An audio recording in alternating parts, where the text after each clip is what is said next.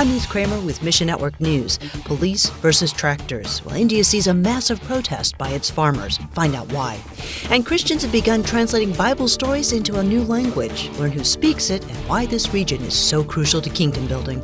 We'll begin today in India, where thousands of farmers have protested new agricultural laws for months. Last week, police in riot gear tried to force the farmers off the protest site near the territory of Delhi, but the farmers refused to move, and 18,000 tractors assembled in a show of defiance. John Pudaite of Bibles for the World says the new laws benefit only larger corporations. I think that the current government is playing to its power base, and these are some of the larger business houses and those that actually make their products from agricultural produce.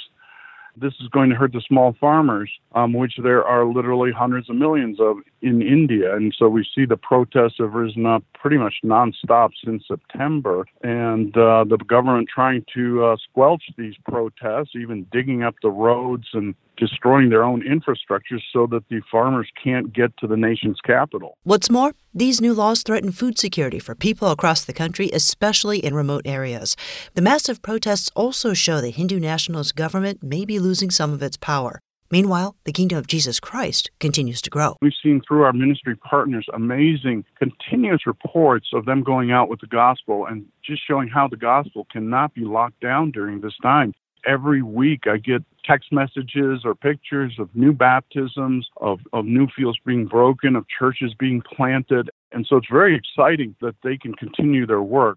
Next, persecution takes different forms in countries around the world. Tom Doyle of Uncharted Ministries explains how many Pakistani Christians find themselves facing enslavement in labor camps. Everything goes in favor of Muslims over Christians in Pakistan, in all forms of society. And so there are Christians that can't get regular jobs, they're discriminated against, they get into debt. And there are those that will absorb their debt and then put them into a life of slavery to pay back that debt. So instead of going to jail, they go into slave labor camps and they make bricks. Uncharted Ministries hopes to help Christians facing these hopeless situations. We really feel like God's calling us to get involved in Pakistan. It's a deplorable situation. It's a different form of persecution. It's different from Nigeria, from other countries, but it's nonetheless devastating. And so pray that God gives us wisdom on how to navigate working with government officials how to successfully get funds in to people that are helping trying to free these Christian families. To learn more about the challenges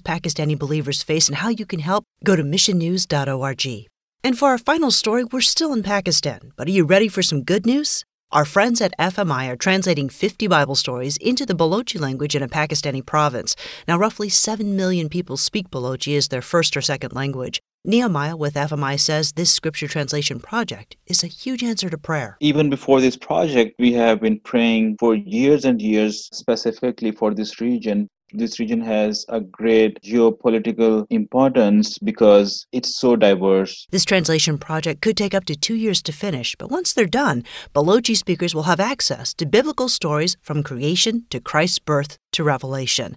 FMI is working with a ministry partner and a team of local translators, and Nehemiah asks Please pray specifically for the translators it can be life threatening for the translators because they understand Uh, the sensitivity of the translations. Also, pray for FMI because translation is one thing that we understand.